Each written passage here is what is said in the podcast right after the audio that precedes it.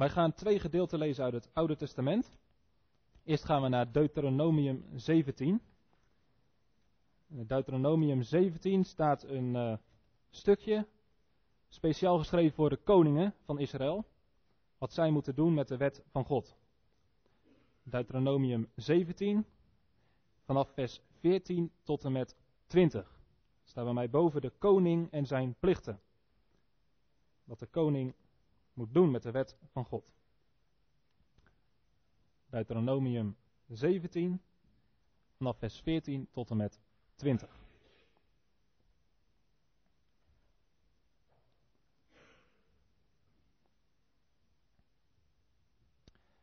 Wanneer u in het land komt dat de Heere uw God u geeft, en u dat in bezit neemt en erin woont, en u dan zegt, ik wil een koning over mij aanstellen, zoals al de volken die rondom mij zijn. Dan moet u voorzeker hem tot koning over u aanstellen, die de Heere uw God verkiezen zal. Uit het midden van uw broeders moet u een koning over u aanstellen. U mag geen buitenlander over u zetten, die uw broeder niet is. Maar hij mag voor zichzelf niet veel paarden aanschaffen, en het volk niet laten terugkeren naar Egypte, om veel paarden aan te schaffen. Omdat de Heere tegen u gezegd heeft, u mag nooit meer langs deze weg terugkeren.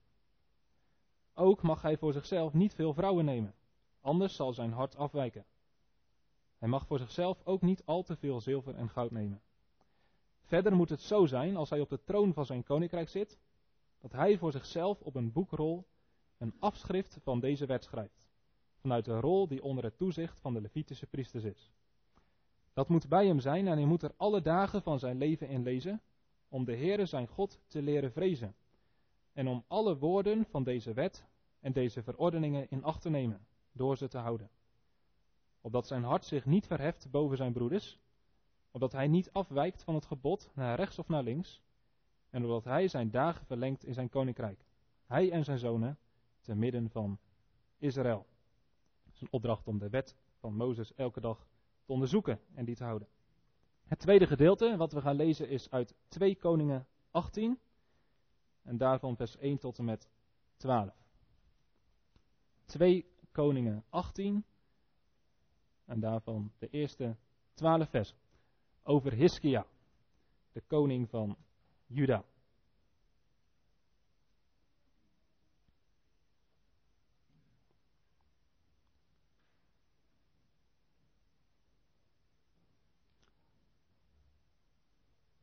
twee Koningen achttien.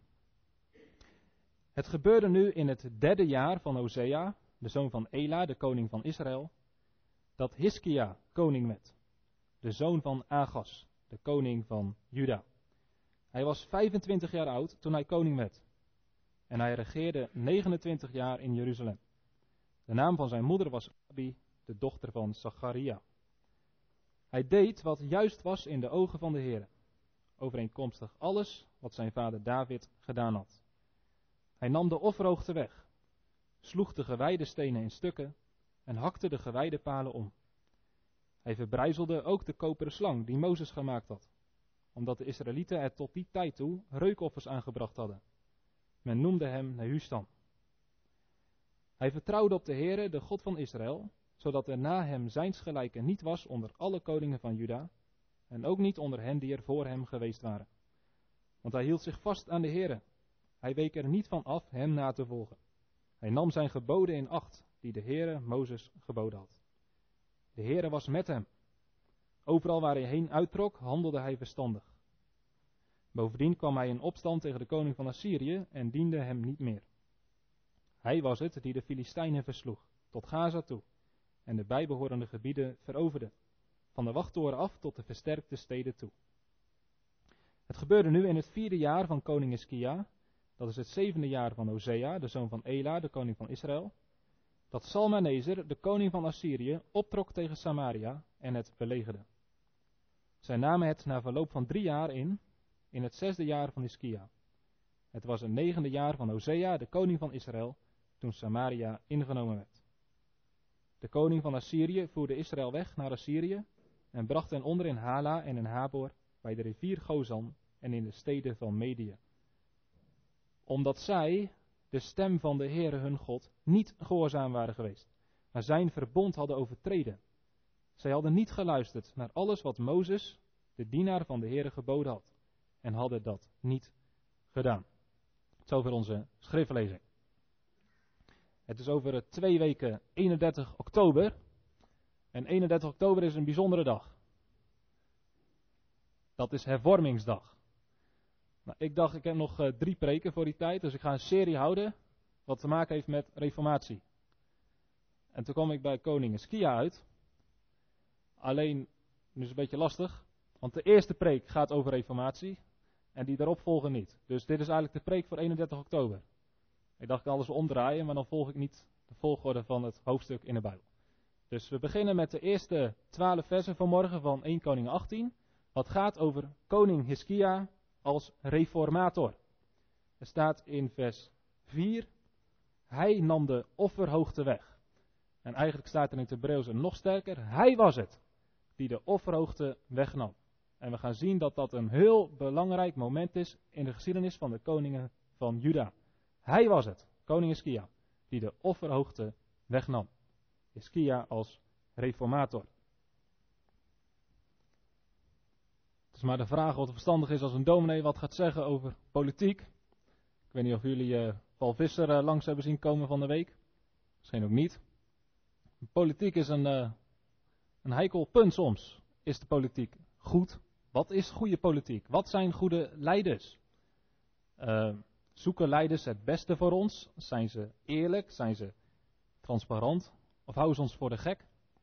Grote vragen die je kunnen spelen over politiek en wat goed leiderschap is. Misschien laat u het allemaal maar gebeuren, dat kan ook. Maar als wij aan leiders denken, dan denken wij aan Den Haag.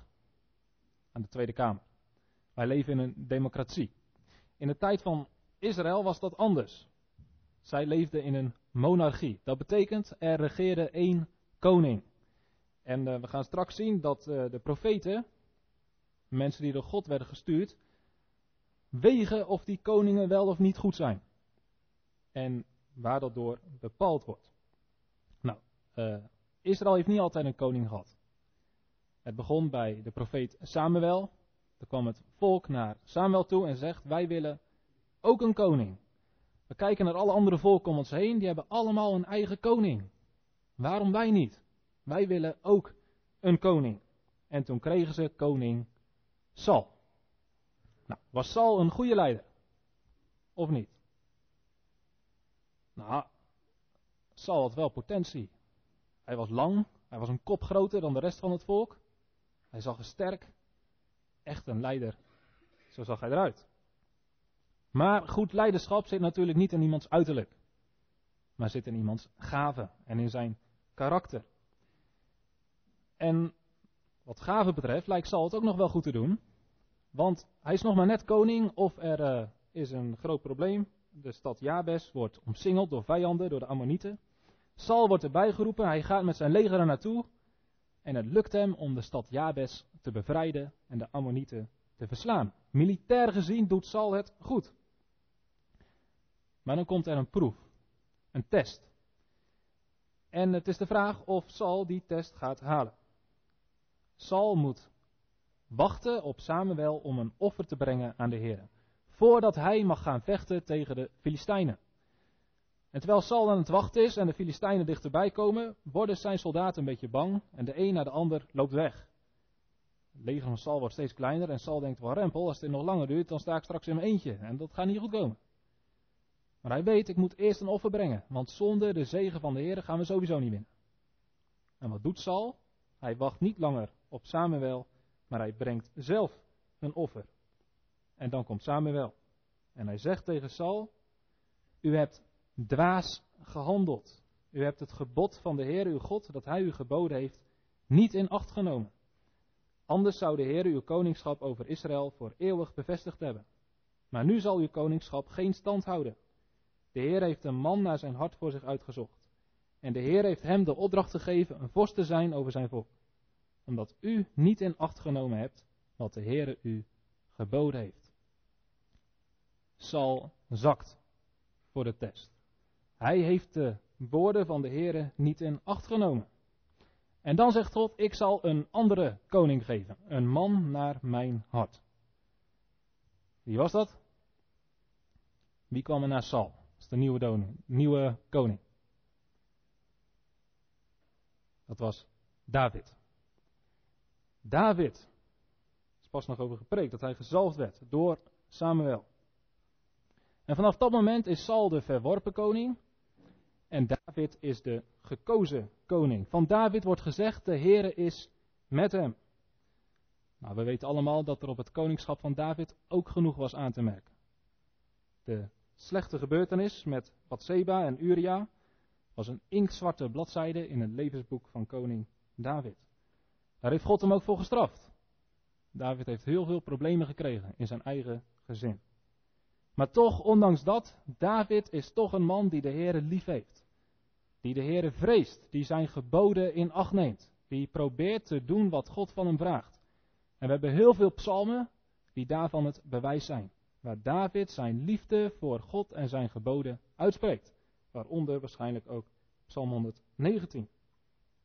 En op het moment dat David precies deed wat God van hem vroeg, was Israël niet alleen een monarchie met een koning, maar ook een theocratie. God regeerde zelf over het volk.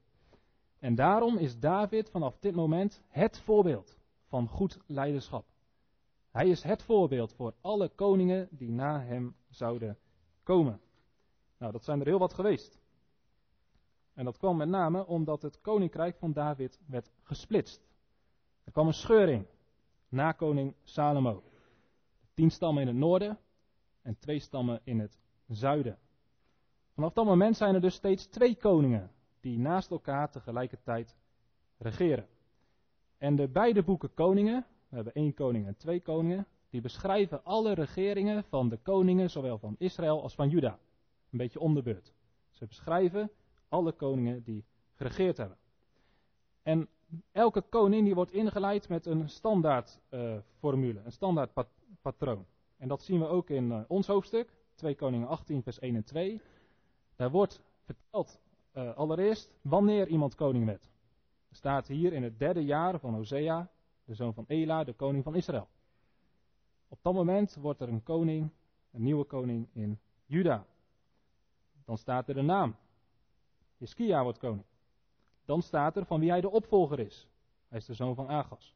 Dan staat er waar hij koning is, in Juda.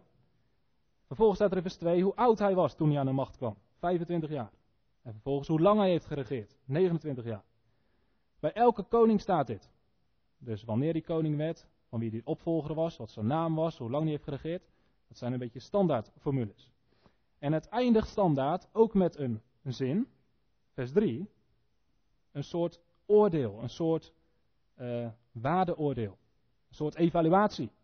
Of die een goede leider was of een slechte leider.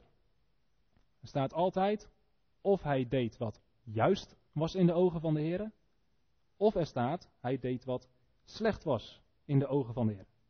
Dus de schrijver van de koningen, die geeft een evaluatie van de huidige politiek. Of de koning een goede koning was of een slechte koning. En dat wordt samengevat in één zin. Hij deed wat juist was in de ogen van de Heer. Of hij deed wat slecht was in de ogen van de Heer. Nou, in het koninkrijk van Israël, het tienstammenrijk, was het niet zo goed gesteld wat dit betreft. Er is geen één koning van wie gezegd wordt dat hij doet wat goed is in de ogen van de Heer.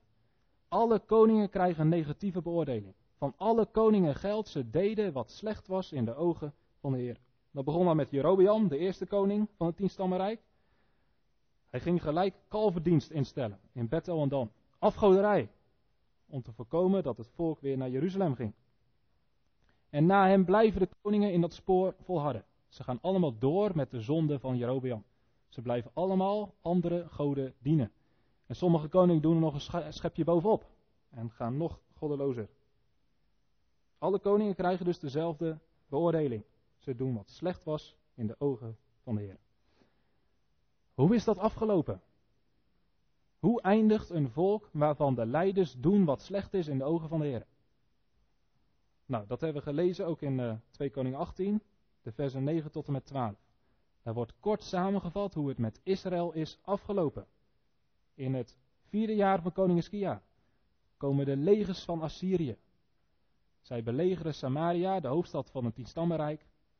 Ze verslaan ze en nemen heel Israël in ballingschap. Dus het rijk van Jerobeam, het rijk van Israël, is ten onder gegaan. Omdat, vers twaalf, omdat zij de stem van de Heer hun God niet gehoorzaam waren geweest. Omdat ze niet naar zijn verbond hebben geluisterd. Ze hebben niet geluisterd naar alles wat Mozes geboden had. Ze hadden dat niet gedaan. Dat is Israël. Nou, Juda leek het in eerste instantie niet veel beter te doen. Ook van Juda staat van de eerste koning Rehabeam dat hij deed wat slecht was in de ogen van de Heer. En dat deed hij, en dit is belangrijk vanmorgen, hij deed dit door extra offerhoogte te bouwen. Hij maakte offerhoogte om daar de Heere te dienen. Hij ging de Heere dienen, zeker. Maar hij deed dat op een andere plaats dan de Heer had voorgeschreven. Hij deed dat op de manier van de heidenen. Hij was het die de offerhoogte bouwde. Nou, zijn zoon die gaat in zijn voetspoor verder. Maar daarna komt er een soort positieve verandering van Juda. Er komen andere koningen. Goede koningen. Goede koningen die doen wat juist is in de ogen van de Heer. Er zijn namen als Asa, Josafat, Joas, Amazia, Azaria, Jotam. Allemaal koningen van wie gezegd wordt, ze doen wat juist was in de ogen van de Heer. Het zijn mensen die de afgoden uitroeien. Maar, bij elke koning staat er ook bij, dat ze toch de offerhoogte lieten bestaan. Ze waren niet zo goed als koning David. Ze lieten de offerhoogte uit de tijd van Salomo en Rehabeam in stand. Nou, dat was tegen de wil van God in. God had heel duidelijk gezegd in Deuteronomium, er is één plaats waar jullie mij mogen dienen. Er is één plek waar jullie mij offers mogen brengen. En dat is in Jeruzalem, bij de tempel. En het mag nergens anders. Niet op de offerhoogte. Niet op de manier zoals de heidenen dat wel deden. En toch deden de koningen dit van Juda. En toch ging het volk hierin mee. Misschien dachten ze wel dat God hier niet zo'n groot punt van zou maken. Nou, ik denk dat we hier veel van kunnen leren. Als je de geschiedenis van Israël kijkt, dan zie je openlijke afval. Mensen die zich heel bewust afkeren van de dienst van God en kiezen voor de afgoden. Mensen die zeggen, de Heere kunnen we wel vergeten, met hem hebben we niks te maken. Zijn geboden boeien ons niks, wij hebben onze eigen goden. Wij kiezen voor een andere God, voor andere goden. En wie de Heer is en wat zijn geboden zijn, daar zijn ze helemaal niet meer in geïnteresseerd. God stuurt profeten. Profeten worden gewoon genegeerd. Ze worden uitgelachen, bespot. Of zelfs gemarteld en gedood. Je zou de Israëlieten kunnen vergelijken met veel geseculariseerde Nederlanders. Mensen die de kerk achter zich hebben gelaten. Mensen die de christelijke God helemaal niet meer interessant vinden. Die het helemaal niet meer boeit wie de christelijke God is. En wat er in de Bijbel staat. Veel mensen nemen God totaal niet meer serieus. Juda is een ander verhaal. Juda zijn mensen die wel God blijven dienen. Dat zijn de mensen die wel in de kerk blijven zitten. De koningen van Juda blijven de Heere dienen. Maar ze doen dat op hun eigen manier. Ze doen dat op de manier van de heidevolken. Ze passen de godsdienst een beetje aan. Zodat het beter past bij de geest van de tijd. Misschien redeneerden ze wel zo. Ja, Mozes had dat wel geboden. Maar hoe lang is dat niet geleden? Honderden jaren terug. Dat was een totaal andere tijd. Wij leven nu in een hele andere situatie. We hoeven toch niet letterlijk te doen wat Mozes ons heeft verteld. We moeten ook een beetje rekening houden met dat de situatie is veranderd. Dat we nu in een andere tijd leven. Het gaat erom de hoofdzaak. Niet om al die bijzaken. We dienen toch de ware God. We moeten toch niet zo moeilijk doen dan over de manier waarop. Als er maar geofferd wordt aan de ware God. En uh, de plaats waar en de manier waarop. Laat iedereen maar doen waar die zichzelf prettig bij voelt. En daar waren ook profeten die God stuurden. En die profeten die waarschuwden tegen. Ja, die profeten waren wel een beetje zwart-wit hoor. Die waren wel een beetje traditioneel of wettisch of uh, ouderwets of bekrompen, noem het maar. Die profeten die werden ook niet gehoord en ook niet gehoorzaamd. Als ik al zei, dit lijkt meer om mensen die niet de kerk hebben verlaten, maar in de kerk zijn gebleven. Die wel God blijven dienen, maar wel op een manier die beter past bij wie wij nu zijn in onze tijd. We moeten de kerk wel een beetje aanpassen aan de wereld.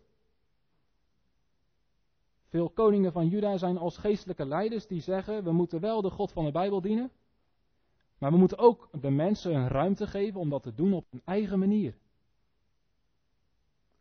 Zeker, we moeten zoeken naar de wil van God en we dienen God en geen andere goden. God bestaat echt. Maar we moeten wel uitkijken dat we de wil van God niet zo opleggen dat het mensen afstoot. We moeten mensen de ruimte geven om het te doen op hun eigen manier. Wij leven toch in een hele andere tijd dan de Bijbel. Moeten we het dan allemaal zo letterlijk nemen? Moeten we ook rekening houden met de cultuur waarin wij leven? We passen de godsdienst zo aan dat het zo weinig mogelijk botst met de geest van onze tijd. En dat is een hele begrijpelijke houding. Want zou je zeggen, anders loopt de kerk nog harder leeg. Dan gaan die mensen ook afhaken. En andersom, zijn er in de kerk niet heel veel dingen misgegaan, zelfs scheuringen ontstaan, omdat sommigen op een krampachtige, wettische manier wel vasthielden aan bepaalde vormen. Het is toch ook niet goed om als kerk in de middeleeuwen te blijven hangen? We leven toch ook in een andere tijd? Zijn er ook niet geestelijke leiders die zo gericht zijn op uiterlijkheden, op wetjes en regeltjes van mensen, waar mensen helemaal geen vrijheid meer ervaren? Waar eigenlijk helemaal niet meer anders gedacht kan worden. Er is geen ruimte voor andere visies. Er is geen vrijheid voor andere keuzes. Alles moet kosten wat het kost blijven bij het oude. Al is het later door mensen bedacht en of ingevoerd. Nou, ik denk dat de geschiedenis van de kerk, als je de tweeduizend eeuwen terugkijkt, en de praktijk van vandaag de dag leert dat bijna alle gemeenten of naar de ene kant neigen of naar de andere kant. Veel gemeenten passen zich maximaal aan aan de cultuur om zich heen. En andere gemeenten passen zich minimaal aan. Ze verroeren zich geen millimeter. In een kerk is vaak of een liberale sfeer, alles moet makkelijk kunnen, of een hele wettische sfeer. Geestelijke leiders lijken vaak of op de koningen van Juda, die zoeken naar een compromis, of op de fariseeën en de schriftgeleerden in de tijd van Jezus. Die iedereen verdoemen en vervloeken die maar iets buiten hun eigen gemaakte straatje denkt. En zo het met de leiders is, zo is het ook vaak met de christenen. Sommige christenen denken vooral, doe niet zo moeilijk. En andere christenen denken, denk niet zo makkelijk en zo oppervlakkig. Nou, het is goed om van onszelf te weten waar wij bij horen. Of wij mensen zijn die vooral denken, doe niet zo moeilijk. Of dat wij vaak de neiging hebben om te denken, dit gaat wel erg makkelijk. Zijn wij geneigd om van de hoofdzaken bijzaken te maken? Of van de belangrijke dingen te zeggen, nou, doet er eigenlijk niet toe? Of zijn wij geneigd om van de bijzaken, de dingen die helemaal niet zo belangrijk zijn, hele grote punten te maken? Zijn wij te bang dat we te streng en te strikt zijn? Of zijn wij bang dat we te oppervlakkig en te wereldgelijkvormig worden? En als we die vraag beantwoorden, dan wordt gelijk duidelijk waar onze sterke kant zit. Maar daarmee ook onze zwakke kant. Wij zijn allemaal zondige mensen. Wij zijn allemaal beperkt in ons denken. En dat betekent dat wij of makkelijk meegaan in de wereld, of dat wij soms uit angst of trots krampachtig vasthouden aan regels die God nergens heeft gegeven. Nou, dan kun je afvragen, wat is beter?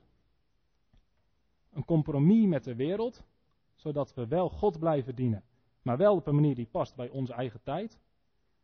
Of krampachtig vasthouden aan alle vormen en tradities die vorige generaties aan ons hebben overgeleverd, waar niks aan mag veranderen. Hebben wij geestelijke leiders nodig die lijken op de koningen van Juda, die over het algemeen doen wat juist is in de ogen van de Heer, maar ook aan de behoeften van de mensen tegemoetkomen? Of hebben we fariseeën en schriftgeleerden nodig, die de wetten van God aanvullen met menselijke tradities en regels? Snapt u de twee bewegingen? Nou, nu is de vraag, wat is beter? Wat willen we? Willen we of een strenge wettische kerk? Of willen we een makkelijke, oppervlakkige, wereldgelijkvormige kerk? Het antwoord is natuurlijk, we willen allebei niet. Hoop ik tenminste. Geen van beiden. We hebben een andere soort leider nodig. Geen leider die gaat voor de compromis, God een beetje en de wereld een beetje. Geen leider die zegt, we willen uh, alle menselijke tradities vasthouden, kosten wat het kost, en doen alsof er nooit iets verandert in de wereld. We hebben een leider nodig als Hiskia. Hiskia is een prachtig voorbeeld van een geestelijke leider. Die laat zien wat de weg is die we moeten gaan. Van Hiskia wordt ook gezegd in vers drie. Hij deed wat juist was in de ogen van de Heer. Hij krijgt een positieve beoordeling. Maar er wordt meer van hem gezegd. Bij hem staat, hij deed overeenkomstig alles wat zijn vader David gedaan had. Van alle voorgaande koningen, van wie gezegd werd dat ze ook deden wat juist was in de ogen van de Heer, werd dit er niet bij gezegd. Ze waren wel goed, maar niet goed genoeg. Ze deden wel wat juist was in de ogen van de Heer, maar ze lieten ook de offerhoogte bestaan. Maar hier hebben we een nieuwe koning. Een koning die doet overeenkomstig alles wat zijn vader David gedaan heeft. Hiskia ziet in dat een compromis niet mogelijk is. Als God iets duidelijk heeft gezegd in de Bijbel, dan zegt Hiskia dat moeten we gehoorzamen. Dat kunnen we niet aanpassen. We kunnen daarin niet op de heidenen gaan lijken. Hiskia neemt de woorden van God serieus zoals die gegeven zijn in de wet van Mozes. En nu heeft God twee opdrachten gegeven, twee geboden, die we vanmorgen hebben gehoord. Het eerste gebod is, je mag geen andere goden dienen. Nou, dat deden alle koningen van Juda niet. Ze dienden alleen de Heer. Dat was goed. Maar het tweede gebod zegt, je mag geen beeld maken van God. Dat betekent, je mag God niet dienen op een manier zoals de heidenen dat doen. God wil gediend worden op één manier. En dat is de manier die hij zelf heeft duidelijk gemaakt in de Bijbel. En Hiskia zegt, we moeten niet alleen het eerste gebod houden, maar ook het tweede gebod. We moeten niet alleen de ware God dienen, we moeten ook alleen de ware God op de enige ware manier dienen. En wat is die enige ware manier? Het staat in Deuteronomium. En Hiskia heeft daar gezien dat God zegt, je mag niet op de offerhoogte offeren, maar alleen in Jeruzalem. En daarom staat er in vers vier, hij was het die de offerhoogte wegnam. Hiskia ziet het woord van God. Hij ziet een duidelijke opdracht. En Hiskia zegt, dit hebben we al zo lang verkeerd gedaan. We gaan daarmee stoppen. We gaan reformeren. We gaan doen wat God zegt. En alles wat God verbiedt, daar stoppen we mee. En dat is een ontzettend moedige stap geweest van Hiskia. Want sinds de tijd van Salomo en Rehabeam hebben die offerhoogten gefunctioneerd. tweehonderd jaar lang was er geen koning geweest die het lef had om daar een eind aan te maken. Terwijl al die koningen ongetwijfeld wisten dat het eigenlijk niet was wat God wilde. Eigenlijk wisten ze wel dat het iets was wat God had verboden. Maar goed, het is ook al heel radicaal, een hele grote stap. Je krijgt wel heel veel tegenstand als je zo'n stap zet. Dus ze hebben het allemaal maar getolereerd. Maar Hiskia niet. Hiskia heeft het lef, de moed, om deze reformatie door te voeren en de offerhoogte weg te nemen. Reken maar dat er ook toen veel mensen waren die er niet blij mee waren. Dat er ook toen veel mensen waren die het wel een beetje te radicaal vonden. En wel erg overtrokken. Generatielang was het prima geweest. En waarom zou het dan nu in één keer fout zijn? Oké, okay, misschien was het niet naar de wet van Mozes. Maar was het echt zo erg? Nou, misschien was het niet zo erg. Maar wel zo erg dat het de deur op een kier zette voor heidense invloeden. Door hieraan toe te geven, werd het heel verleidelijk om aan meer dingen toe te geven dat verboden. De deur werd opengezet voor meer heidense invloeden en voor meer afgoderij. En dat is precies wat de geschiedenis leert. Het is niet zo moeilijk om een dwaling in de kerk te brengen. Het is niet zo moeilijk om de kerk iets aan te passen aan de wereld. Daar gaan heel veel mensen heel makkelijk in mee. En als je één stapje hebt gezet, zet je de deur op een kier, waardoor het veel makkelijker wordt om meer stappen te zetten. Het is makkelijk om aansluiting te vinden met zulke dingen, omdat het aansluit bij ons eigen zondige hart. Tegenovergestelde, het is heel moe- moeilijk gebleken in de Sint-Mis om de kerk aan te passen aan het woord van God. Om als er iets was wat duidelijk in strijd was met de Bijbel, om te zeggen, mensen, dit is verkeerd, we moeten ons reformeren. Dat is in de geschiedenis vaak veel moeilijker gebleken. Nou, dat hebben onze reformatoren ervaren. Mensen als Luther, die naam kennen jullie, Maarten Luther, dat was een reformator. Uh, er zijn meer van zulke soort mensen geweest, ook vooral voor Luther, Johannes Hus, John Wycliffe. Allemaal mensen die in de kerk keken en de Bijbel lazen en dachten, maar er gebeuren dingen in de kerk die God heeft verboden. Of wij doen dingen niet die God wel heeft geboden. Er klopt van alles niet in de kerk. En dit waren mannen die dat serieus namen, net als Hiskia. En die zeiden, wij moeten de wil van God doen. Wij moeten God dienen, op de manier dat Hij zelf ons heeft duidelijk gemaakt. En ze gingen proberen te reformeren. Ze gingen proberen de mensen overtuigen dat de dingen anders moesten gaan in de kerk. Maar zo makkelijk was dat niet. Die mensen hebben enorm veel vijandschap op zich afgekregen. Die mensen hebben enorm veel tegenstand ervaren. Luther werd vogelvrij verklaard. Dat betekende, iedereen mocht hem doodknallen. Hij had geen recht meer op zijn leven. Uh, John, Johannes Hus, hij is verbrand. Dit waren mensen die streden voor het woord van God. Die streden voor de dienst aan de ware God op de enige goede manier. Ze werden vervolgd en tegengewerkt. Nou, hoe kon het dat deze mannen dat durfden? Dat ze de kracht daarvoor hadden. Dat ze daarin volhielden. En dat ze daarbij zelfs hun eigen leven riskeerden. Of zelfs hebben gegeven. Nou, deze mensen die hadden de geest, de gezindheid, het hart van Hiskia. En wat is dat hart en die gezindheid? Dat lezen we in vers vijf en zes. Twee dingen worden er over Hiskia gezegd. Waardoor hij de moed had om deze reformatie door te voeren.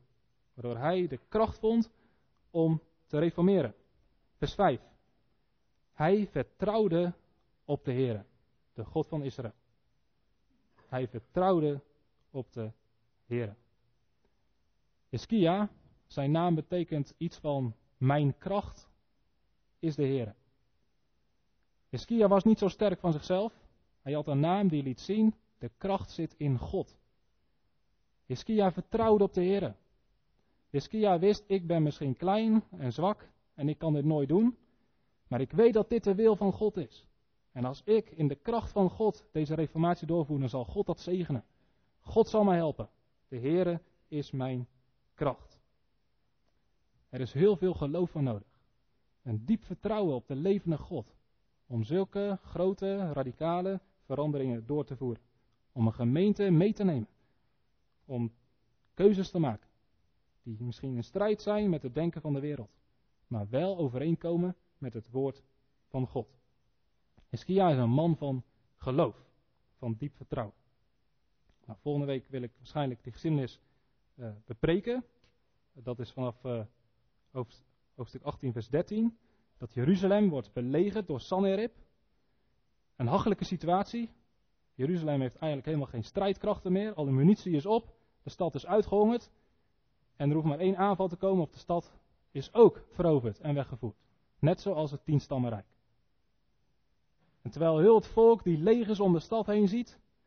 En de leiders van dat leger horen spotten met de God van Israël. En sidderen en huiveren. Want ze zien het al voor zich dat ze straks worden afgevoerd. Buigt Hiskia de knieën voor de levende God. En hij zegt, Heere God, ik geloof dat u leeft. En ik geloof dat u machtig genoeg bent om deze legers te verslaan. Wilt u redden? Wilt u uitkomst geven?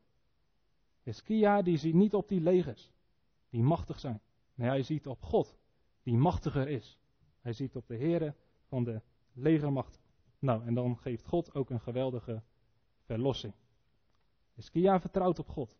En God beschaamt niet mensen die op hem vertrouwen.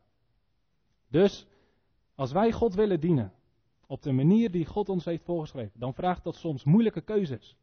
Dan vraagt dat soms moeilijke stappen. Dan moeten wij keuzes maken die andere mensen misschien niet begrijpen. Waar ze misschien ons om uitlachen, bespotten of tegenwerken. Maar dan moeten we net als Hiskia niet zien op die mensen. Maar dan moeten we zien op God. Wij moeten God werkelijk zonder compromis dienen. En die angst die we soms voelen voor wat anderen van ons denken, die kan alleen overwonnen worden door het geloof. Dit is de overwinning die de wereld overwonnen heeft, zegt Johannes. Ons geloof. Mensen kunnen ons voor gek verklaren. Mensen kunnen ons ouderwets en bekrompen vinden. Maar als wij doen wat God van ons vraagt in de Bijbel. En we vertrouwen erop dat God dat zegent. Dat God gehoorzaamheid beloont. Dan zullen we door het geloof de angst overwinnen. Het geloof overwint de angst voor de mening en het oordeel van anderen. Het geloof ziet op God. En is er tevreden mee dat onze keuzes hem behagen. Nou, dat is vers vijf. Dan nog vers zes. Daar staat het tweede wat kenmerkend is voor Hiskia. Waardoor hij de moed en de kracht had om te reformeren. Hij hield zich vast aan de Heere. Hij week er niet van af hem na te volgen. Hij nam zijn geboden in acht die de Heere Mozes geboden had. Hiskia was een man van gebed en een man van het woord van God. Hiskia was iemand die regelmatig in gebed ging om zijn hart open te stellen voor de wil van God. Te zeggen, Heere God, maak mij uw wil bekend en geef mij de bereidheid om te doen wat u vraagt. En vervolgens ging Hiskia ook de wet van Mozes bestuderen. Hij las dagelijks wat Mozes heeft voorgeschreven, de wetten van God, om de Heere te vrezen en te doen wat hij van hem vroeg. En hij was bereid om deze wetten van God, koste wat het kost, te gehoorzamen. Nou, en deze gezindheid moeten wij allemaal hebben. Net als Hiskia, net als Luther, net als Johannes Hus, net als John Wycliffe. Wij moeten dezelfde geest en gezindheid hebben. Om de wil van God te zoeken. En koste wat het kost die te gehoorzamen. Wat betekent dat? Dat wij niet denken dat ons christelijk leven bij voorbaat wel prima is. Of dat wij de perfecte christelijke gemeente zijn. Wij zijn allemaal zondige mensen. En wij zijn daarom ook geen volmaakte gemeente. Er is een uitspraak, wij moeten altijd reformeren. Dus een christen heeft dagelijkse bekering nodig. En een gemeente heeft dagelijkse reformatie nodig. Wij zijn altijd als gemeente en als christenen geneigd om wereldgelijkvormig te worden. Of om te wettisch te worden. Soms zijn wij veel te wettisch. Veel te bekrompen. Denken we veel te zwart-wit. Dan moeten we gereformeerd worden. Maar op sommige momenten denken wij veel te makkelijk en veel te wereldgelijkvormig. En dan hebben wij ook reformatie nodig. Dus elke christen heeft een dagelijkse bekering. En elke gemeente een voortdurende reformatie nodig. Wij moeten continu ons eigen hart en leven toetsen aan de Bijbel. En dat moeten we ook doen als gemeente. En als we dat oprecht doen, dan zullen we heel veel dingen zien wat we goed doen. Maar God zal ons ook af en toe dingen laten zien wat niet goed is. Waarin we moeten veranderen. Waarin wij ons moeten bekeren. En dan is het de vraag. Hebben wij dezelfde geest als Hiskia? Willen wij werkelijk God gehoorzamen? Ongeacht wat de wereld daarvan vindt. Ongeacht wat andere mensen daarvan denken. Willen wij werkelijk leven naar het woord van God? Heeft u dat verlangen? Hebben wij die gezindheid? Nou, hoe kom je daaraan? Uiteindelijk is er niet de geest van Hiskia. Ik denk dat dit de geest is van Jezus Christus. Als we werkelijk in Jezus geloven, dan ontvangen wij de Heilige Geest. En het is de Heilige Geest die ons overtuigt van zonde. En het is de Heilige Geest die ons de moed, de lef, de kracht geeft om werkelijk te gaan leven tot eer van God. Om keuzes te maken die moeilijk zijn, die tegenstand opleveren. Als wij de geest van Jezus Christus hebben, dan willen wij niet leven met compromissen. Dan willen we niet halfslachtig de Heer dienen. Nee, dan willen we hem volkomen dienen. Met heel ons hart, met heel onze krachten. En in heel ons leven op hem gericht zijn. Nou, en dan het laatste wat er wordt gezegd in vers zeven. Dat is een bemoediging voor ons. Er staat in vers zeven, de Heere was met hem. Opnieuw, dit is de enige koning van wie het gezegd wordt, na David. De Heere was met hem. Kijk, wij kunnen kiezen voor een makkelijke weg. Dat we niet te veel aanstoot geven aan wat andere mensen denken. Dat we niet te veel botsen met de cultuur waarin wij leven. Maar de vraag is of dan wij God met ons hebben. Als het werkelijk ons hart is om God in alles te gehoorzamen en te volgen, dan mogen we ervan uitgaan dat de Heere met ons is. En wat een geweldige zegen dat voor Hiskia was, dat staat ook in vers zeven. Overal waarin, waarin hij uittrok, handelde hij verstandig. Hij komt in opstand tegen Syrië en dient hem niet meer. Hij wordt dus bevrijd. Vers acht, hij was het die de Filistijnen versloeg. Dus terwijl Israël wordt verslagen door Assyrië, in ballingschap wordt gevoerd, een geweldige nederlaag leidt, is hier een koning die zegt, maar ik wil de Heere dienen en gehoorzaam. En de Heere zegent hem en hij behaalt de ene overwinning naar de andere. Ik denk als wij een christen zijn of een gemeente zijn die een compromis willen sluiten. Die zegt we willen God wel een beetje dienen, maar wel op de manier die ons goed uitkomt en past bij onze tijd. Dan gaan we nederlagen leiden. De kerken die dit het snelst hebben gedaan, die zijn leeg. Als wij werkelijk God met ons willen hebben, dan moeten we niet kiezen voor de makkelijke weg. Niet voor het compromis. Dan moeten we kiezen voor het woord van God. De Heere was met Hiskia, omdat Hiskia zijn vertrouwen stelde op God en bereid was om te reformeren. Stellen wij ons vertrouwen op God, dan zijn wij bereid om het woord van God te onderzoeken en in alles te leven naar zijn wil, als christen en als gemeente. Amen.